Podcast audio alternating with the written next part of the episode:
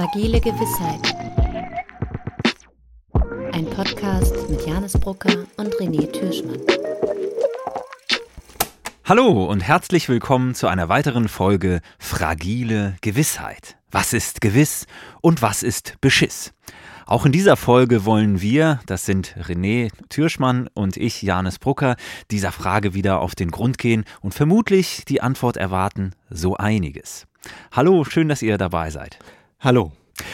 So René, und bevor wir jetzt direkt ins Thema einsteigen, muss ich ja noch einmal meine Bringschuld von letzter Woche auf mich nehmen, nämlich habe ich da ja vergeblich versucht, irgendwie den Stil des Witzes zu erklären, den ChatGPT uns gemacht hat. Also für alle, die das noch nicht gehört haben, hört euch gerne unsere letzte Folge nochmal an. Ich meinte natürlich, dass ChatGPT einen Witz im Stil gemacht hat, wie zum Beispiel eines Witzes, der so lautet: Wie nennt man einen Pinguin auf einer Schaukel? Einen Schwinguin. So. Und dann, jetzt kann ich wieder schlafen und jetzt können wir auch ins Thema direkt einsteigen. Worum geht's heute, René? Janis, wir müssen heute über moderne Kunst reden. Hin und wieder treibe ich mich ja auf der dunklen Seite von YouTube herum. Und ich meine damit, dass ich mir Videos anschaue, über die Media Bias Fact Check Folgendes sagt: Diese Medienquellen sind aufgrund der Auswahl der Geschichten und oder der politischen Zugehörigkeit mäßig bis stark auf konservative Anliegen ausgerichtet. Sie können stark geladene Wörter verwenden, Formulierungen, die versuchen, ein Publikum zu beeinflussen, indem sie Emotionen oder Stereotypen ansprechen, irreführende Berichte veröffentlichen und die Berichterstattung über Informationen unterlassen, die konservativen Anliegen schaden könnten. Einige Quellen in dieser Kategorie sind möglicherweise nicht vertrauenswürdig. Das heißt, du bist auf dem YouTube-Kanal von Q gelandet. Nicht ganz, aber es ist sozusagen eine Produktion von Daily Wire. Und Daily Wire ist ein Produktionsunternehmen, gegründet von so einem Milliardär, der sehr bibeltreu ist und die Bibel wörtlich auslegt. Und sehr rechts ist, oder? Sehr rechts ist, genau. Und sehr konservativ. Dieser ganze Kanal ist wirklich fast schon alt-right. Das würden jetzt wahrscheinlich manche sagen, um Gottes Willen, nein, das ist doch nur konservativ. Aber da ist dann auch so Jordan Peterson und so findet da statt. Naja, und eben auch The Comment Section mit Brett Cooper. Und dieses Mal ging es über moderne Kunst.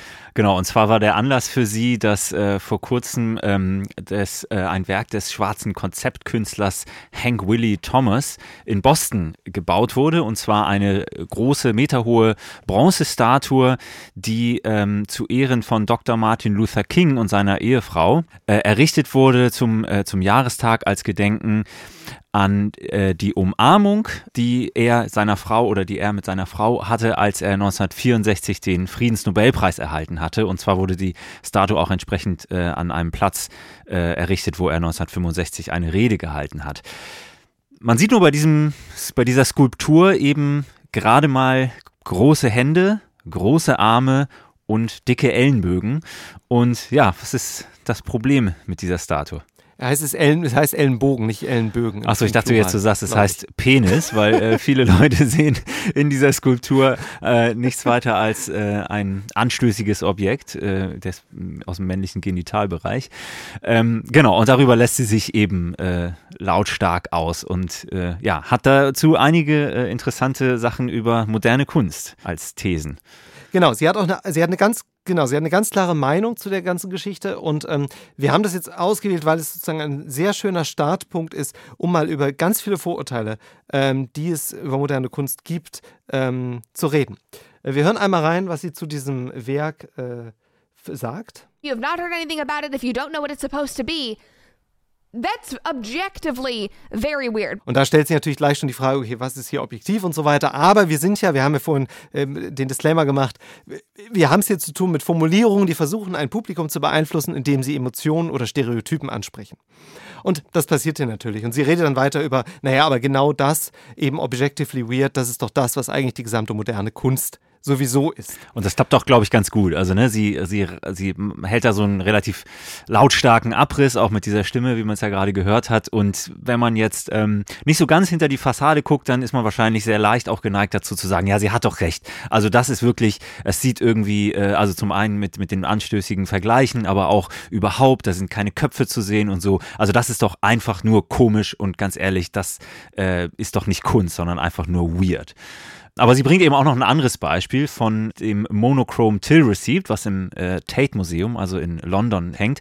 Und da geht es darum, dass eine Quittung einfach nur an der Wand hängt und sie sich darüber auslässt, ob denn das Kunst sein kann. Wir hören mal rein. It is called the Monochrome Till Receipt White. It's from 1999. This art piece has been sitting in museums since 1999. We have not moved on as a society and realized that this is not art. So sorry if I'm offending anybody. Sie sagt also, haben wir uns als Gesellschaft nicht weiterentwickelt und gemerkt, dass das keine Kunst ist. Und wenn sie Art sagt, macht sie dann immer so in die Luft. Das solche, hat man eigentlich auch ganz, ganz schön, finde ich, so Anführungszeichen. Ne? Ja, so genau, so Anführungszeichen. Ja. Und offensichtlich ist sie wirklich schockiert darüber, dass die eben dieser Kassenbeleg einfach da hängt. Seit über 20 Jahren glauben wir immer noch, dass das Kunst sei.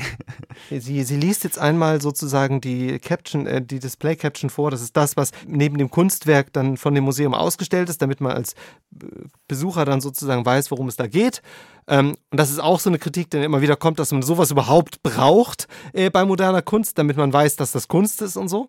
A shopping receipt may seem like a strange thing to put up on an art gallery wall. Yeah, it is, no shit. Okay. How can this be art?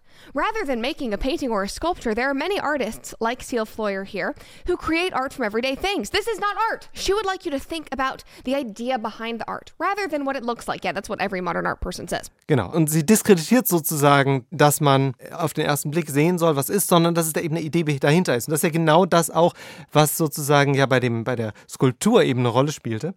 Aber sie geht eben auf diesen First Sight, geht sie halt ran und sagt, ja, es sieht halt komisch aus, also dann ist es bitte auch komisch. Was soll denn das? Na, wir können ja vielleicht noch einmal ganz kurz erklären, was denn sozusagen diese Idee hinter dieser Quittung ist. Also da hängt eben nicht nur diese Quittung, sondern es gibt eine Idee dahinter, was hier so ganz lustig darstellt. Und zwar, dass sozusagen die Farbe Weiß da ausgestellt sein soll, weil nämlich alle Gegenstände, die auf diesem Coop-Supermarktbeleg drauf sind, eben eine weiße Farbe haben und sowieso die Frage stellen kann, ist Weiß überhaupt eine Farbe?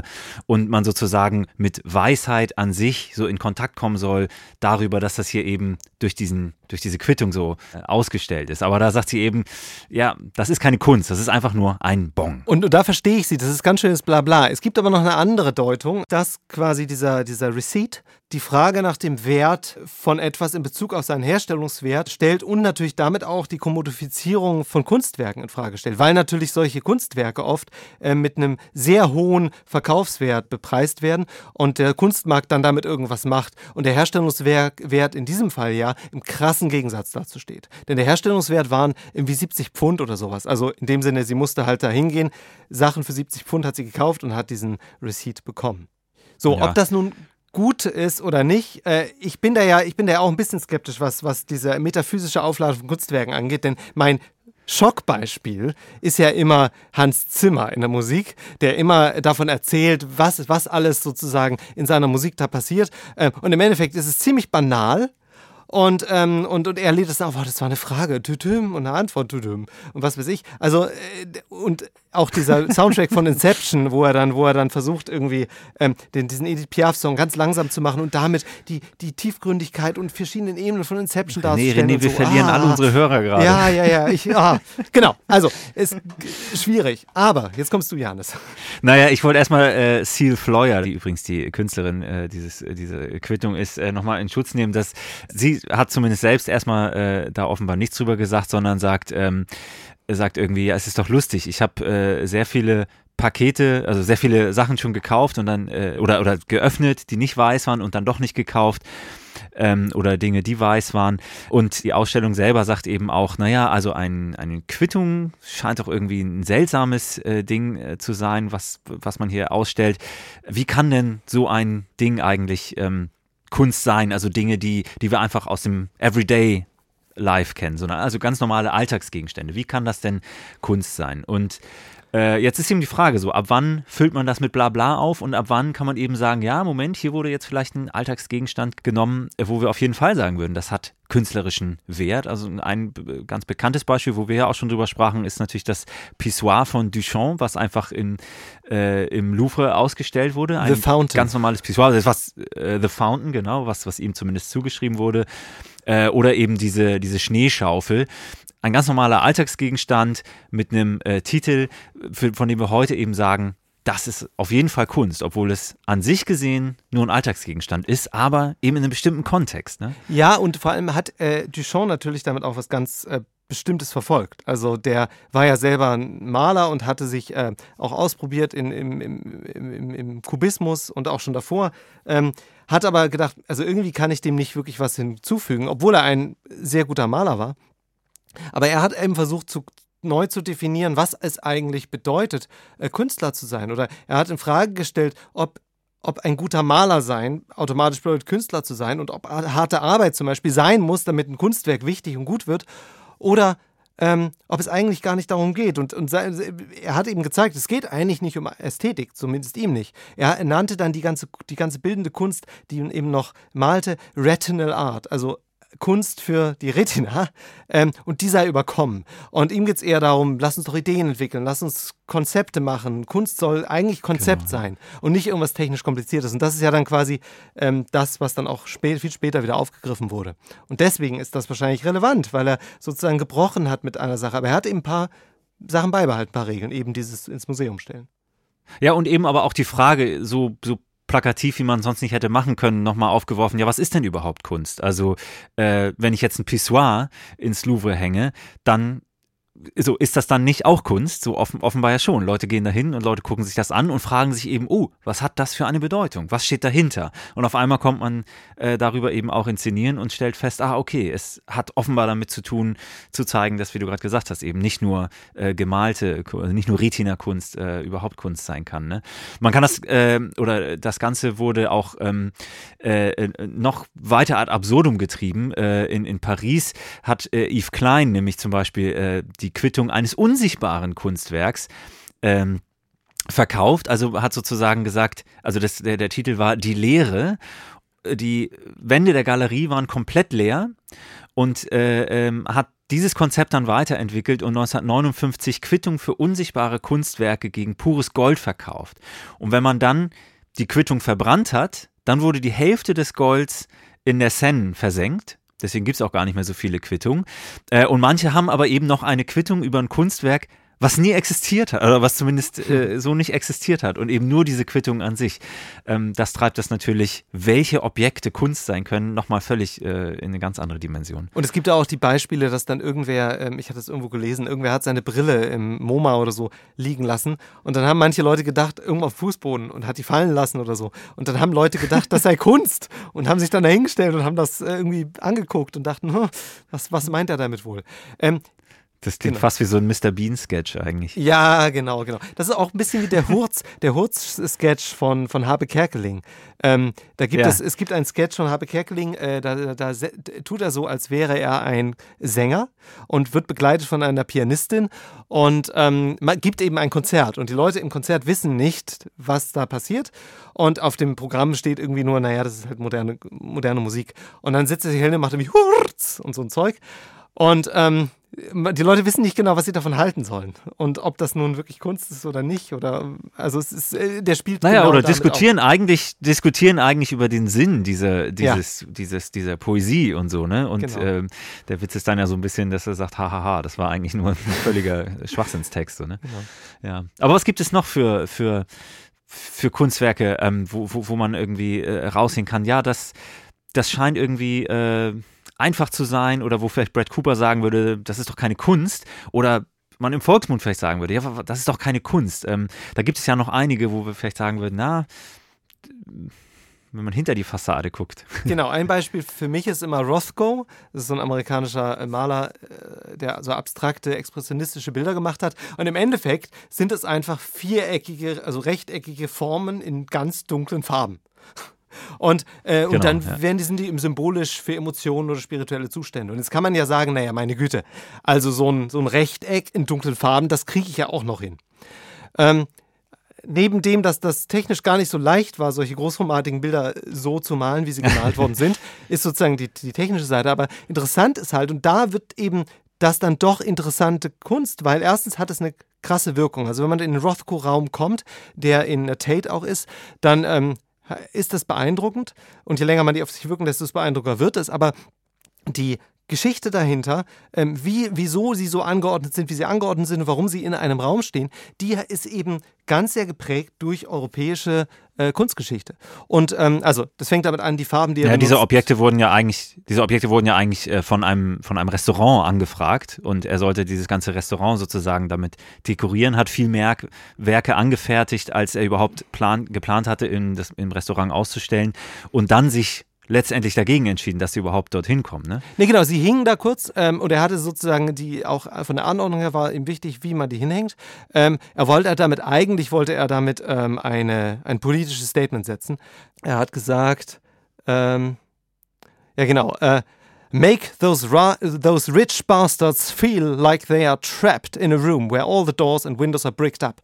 Und das kommt von der Idee her von der Laurenziana. Das ist eine Bibliothek in Florenz, die wurde von Michelangelo entworfen, wo quasi Fenster zu sehen sind. Die sind aber zugemauert und die sind nur dafür gemacht, damit so eine gewisse Räumlichkeit entsteht. Und da sieht man, er hat sozusagen durch seine Florenzreisen und überhaupt Italienreisen hat er ganz viel mitgebracht. Und auch, wie er sozusagen so dunkle Farben benutzt. Zum Beispiel hat er das aus Pompeji sich herausgezogen, diese dunklen Farben, wo Dionysus benutzt wird als Figur, die eben ja für Rauschzustände und so steht. Und genau das wollte er inkorporieren in seine Arbeit, weil er sagt, Kunst soll ein Mittel sein, um irgendwie das Drama des Lebens zu vermitteln. Und das macht er eben auf diese Art und Weise. Oder er inkorporiert eben die Farben von dem Red Studio von Matisse.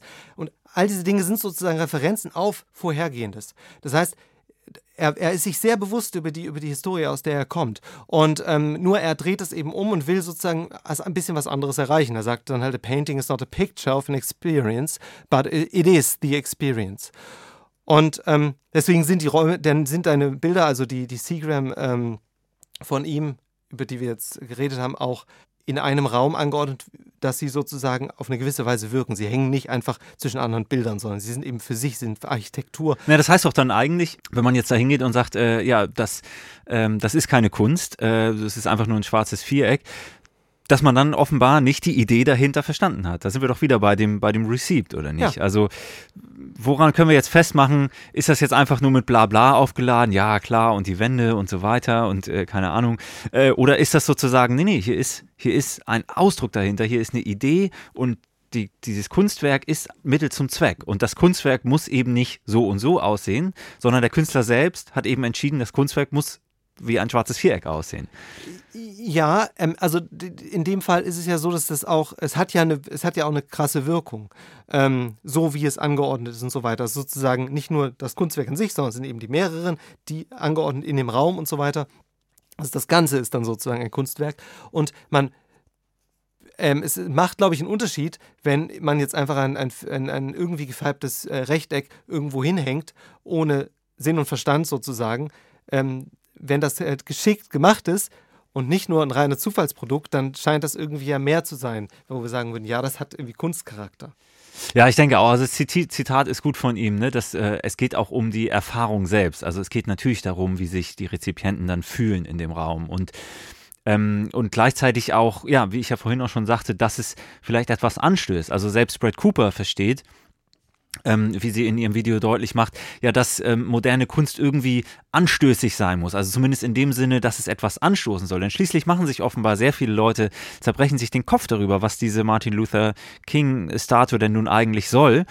Und ich finde das eigentlich, also damit hat der Künstler doch sehr viel erreicht. Also sehr viele gucken sich das eben wirklich an und sagen, was soll denn das? Ne? Ich denke immer so, ja, hätte man jetzt einfach nur eine Statue errichtet, die eben so 1:1 eine Nachbildung war, wie wir das jetzt hier in Hamburg von der Bismarck-Statue kennen oder so, und geht man halt vorbei und sagt, ah ja, ist eine Bismarck-Statue.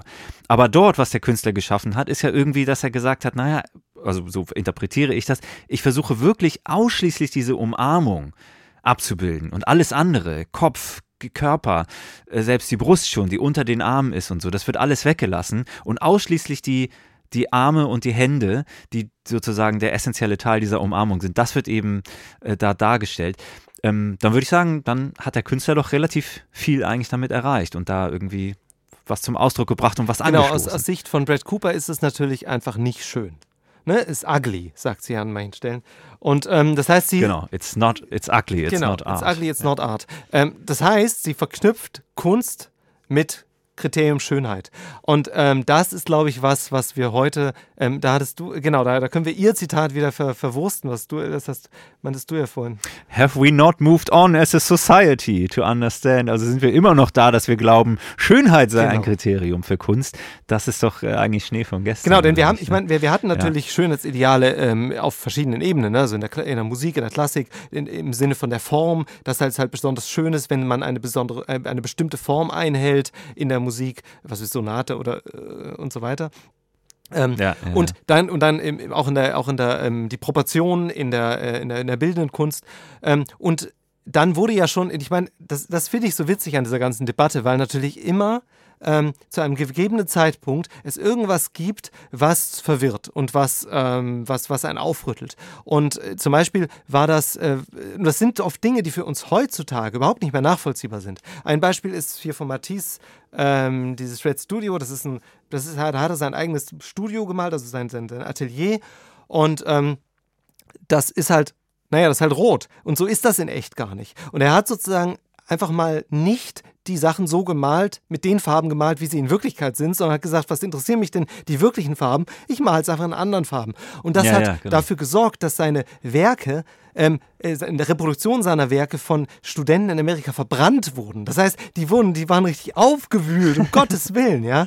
Und das gleiche mit Stravinsky, dem Sacre du Printemps, wo die Leute sich gekloppt haben in der Vorstellung, dass man die Musik gar nicht mehr hören konnte. Das liegt jetzt nicht nur an der Musik, muss man zugeben, sondern wahrscheinlich auch an der Choreografie von Nijinski, aber da gibt es so viele Beispiele, wo wirklich wo die Leute in Tumulte ausbrachen und verwirrt waren durch das, was da ihnen vorgesetzt wurde, und sie das einfach nicht verstehen. Und dann aber schon bei Strawinsky zum Beispiel, schon nach kurzer Zeit ist halt dissonant.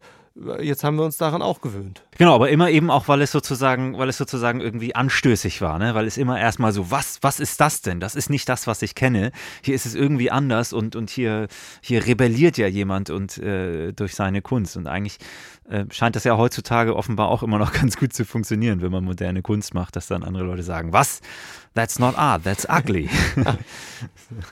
Genau, wir müssen uns halt immer fragen, glaube ich, was eigentlich Kriterien sein können. Genau. Schönheit wahrscheinlich eher nicht, aber... Naja, es gibt bestimmt Bereiche, wo Schönheit wichtig ist. Also nur jetzt, wenn wir zum Beispiel über Funkmusik reden, ne, ist Schönheit wahrscheinlich nicht so wichtig. Da ist Groove und andere... Wie auch immer man Schönheit definiert, genau. Aber da steckt es ja schon im Namen, funky. Aber ich denke so, also Originalität, das wäre schon eigentlich ein wichtiges Kriterium. Also was ja irgendwie klar ist, wir können jetzt nicht einfach irgendwas kopieren. Wir können jetzt nicht ein Pissoir irgendwo aufhängen. Also kann ich machen, genau. Ja, also Pop ist ein super Beispiel gegen Originalität, wo sozusagen Originalität in Frage gestellt wird. Wobei, das ist ja ein Paradox, ne? Da ist ja dann das Originelle, liegt ja dann in dem Nicht-Originell-Sein. Also, ne, wie gesagt, wenn wir jetzt einfach ein Pissoir irgendwo im Museum für Kunst und Gewerbe aufhängen würden, da würde man wahrscheinlich sagen, na, sorry, hatten wir schon. 100 Jahre zu spät, Zug ist schon vorbeigefahren, so. Aber klar, natürlich kann man das dann, also wahrscheinlich ist das ja wieder dieses Brechen mit den Kriterien. Man setzt sich hin, man überlegt sich Kriterien für Kunst und dann sagt wieder eine Strömung, Sekunde mal, Originalität wollen wir gar nicht als Kriterium. Wir zeigen jetzt, dass das auch nicht mehr gilt. Ja. Du hast natürlich schon recht. Es gibt so ein paar Kriterien, die wir wahrscheinlich nennen können. Das wäre Schönheit, Kreativität, Ausdruck und Kontext. Über Kontext haben wir jetzt viel geredet. Genau. Der spielt natürlich irgendwie immer eine Rolle, gerade bei Duchamp spielt er eine Rolle zu der Zeit, in dem Rahmen, in dem das stattfand. Ja. Auch in dem Rahmen, natürlich ist auch relevant, in welchem Rahmen man es dann ausstellt. Also hätte jetzt Duchamp damals irgendwas einfach in eine Schule gehängt, wäre es vielleicht nicht so als Kunst wahrgenommen oder als revolutionär wahrgenommen worden. Oder in eine Toilette. Ja, oder in eine Toilette, ein Pissoir. Also, genau, also nee, aber das ist ja, das macht es ja so deutlich so, ne? Man nimmt einen Alltagsgegenstand aus einer Toilette und tut es dorthin, wo eigentlich was anderes passiert, nämlich Kunstgegenstände ausgestellt werden, und damit ist dieser Bruch dann ja so. Und da sind wir dann auch quasi bei wieder so einer Kunstkonzeption, die wir auch in der ersten Staffel mal angerissen haben, nämlich dass Kunst immer das ist, was unter Beibehaltung bestimmter Regeln stattfindet, aber eben nicht unter aller. Und eben dieses Brechen von bestimmten Regeln ist ja auch das, was es interessant macht. Denn würden wir alle Regeln brechen, also und bei dem Duchamp-Beispiel wäre es eben die Regel, etwas im Museum auszustellen, die ist halt beibehalten worden für Kunst. Genau. Und würden wir jetzt alle Regeln brechen, würden wir wahrscheinlich sagen, ach naja, also das kann man dann gar nicht mehr erkennen, dass das Kunst sein soll. Das denke ich auch. Aber René, ich muss nochmal sagen, also eine Sache, die ich jetzt immer noch nicht so ganz verstanden habe. Was genau ist denn für dich jetzt der Unterschied zwischen dem Blabla bei einem Hans Zimmer oder bei dem Monochrome Till Receipt und der Großartigkeit von Künstlern wie Rothko oder Duchamp? Also woran kann man jetzt wirklich festmachen, das ist hier einfach nur aufgeladen? Und hier ist wirklich wahrer künstlerischer Ausdruck dahinter, weil ich muss zugeben, bei dem weißen, also bei dem Bon, der die Weisheit an sich ausstellen soll, ich finde das sogar relativ überzeugend. Das ist sicherlich total schwierig, aber ich glaube, wir haben hier mit den beiden Künstlern, Ceal Floyer und Rothko, zwei Protagonisten, die für ganz unterschiedliche Arten von Kunst stehen. Ceal Floyer arbeitet mit alltäglichen Gegenständen und stellt eben Wahrnehmung des Betrachters in Frage und fordert sie heraus. Und legt aber die Deutungshoheit in das Individuum. Ja. Rothko hingegen rückt den Künstler und dessen Ausdrucksweise in den Vordergrund und verbindet mit seinen Werken ja auch eindeutige Aussagen. Also eindeutig, aber Aussagen, ja. Die er auch so kommuniziert. Und an diesen beiden Künstlern zeigt sich eigentlich ganz gut der Unterschied zwischen moderner Kunst, Rothko auf der einen Seite, und postmoderner Kunst, Ceal Floyer auf der anderen Seite. Denn postmoderne Kunst erlaubt eben verschiedene Lesarten und legt eben die Interpretationshoheit zu dem Betrachter. Der Fokus auf diesen Betrachter sorgt dafür, dass natürlich die Bedeutung eines Werkes immer von dem Hintergrund des jeweiligen Betrachters abhängt.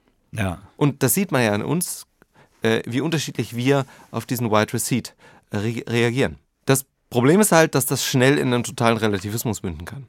Ne, der eine sieht eben was in dem Kunstwerk, der andere sieht darin gar nichts. Und man kann sich nicht mehr darüber unterhalten. Das ist eigentlich, was mich stört, dass es Werke gibt, die metaphysisch aufgeladen werden, damit überhaupt irgendwas an ihnen dran ist. Und die dann eben Einfluss und Relevanz in der Welt gewinnen.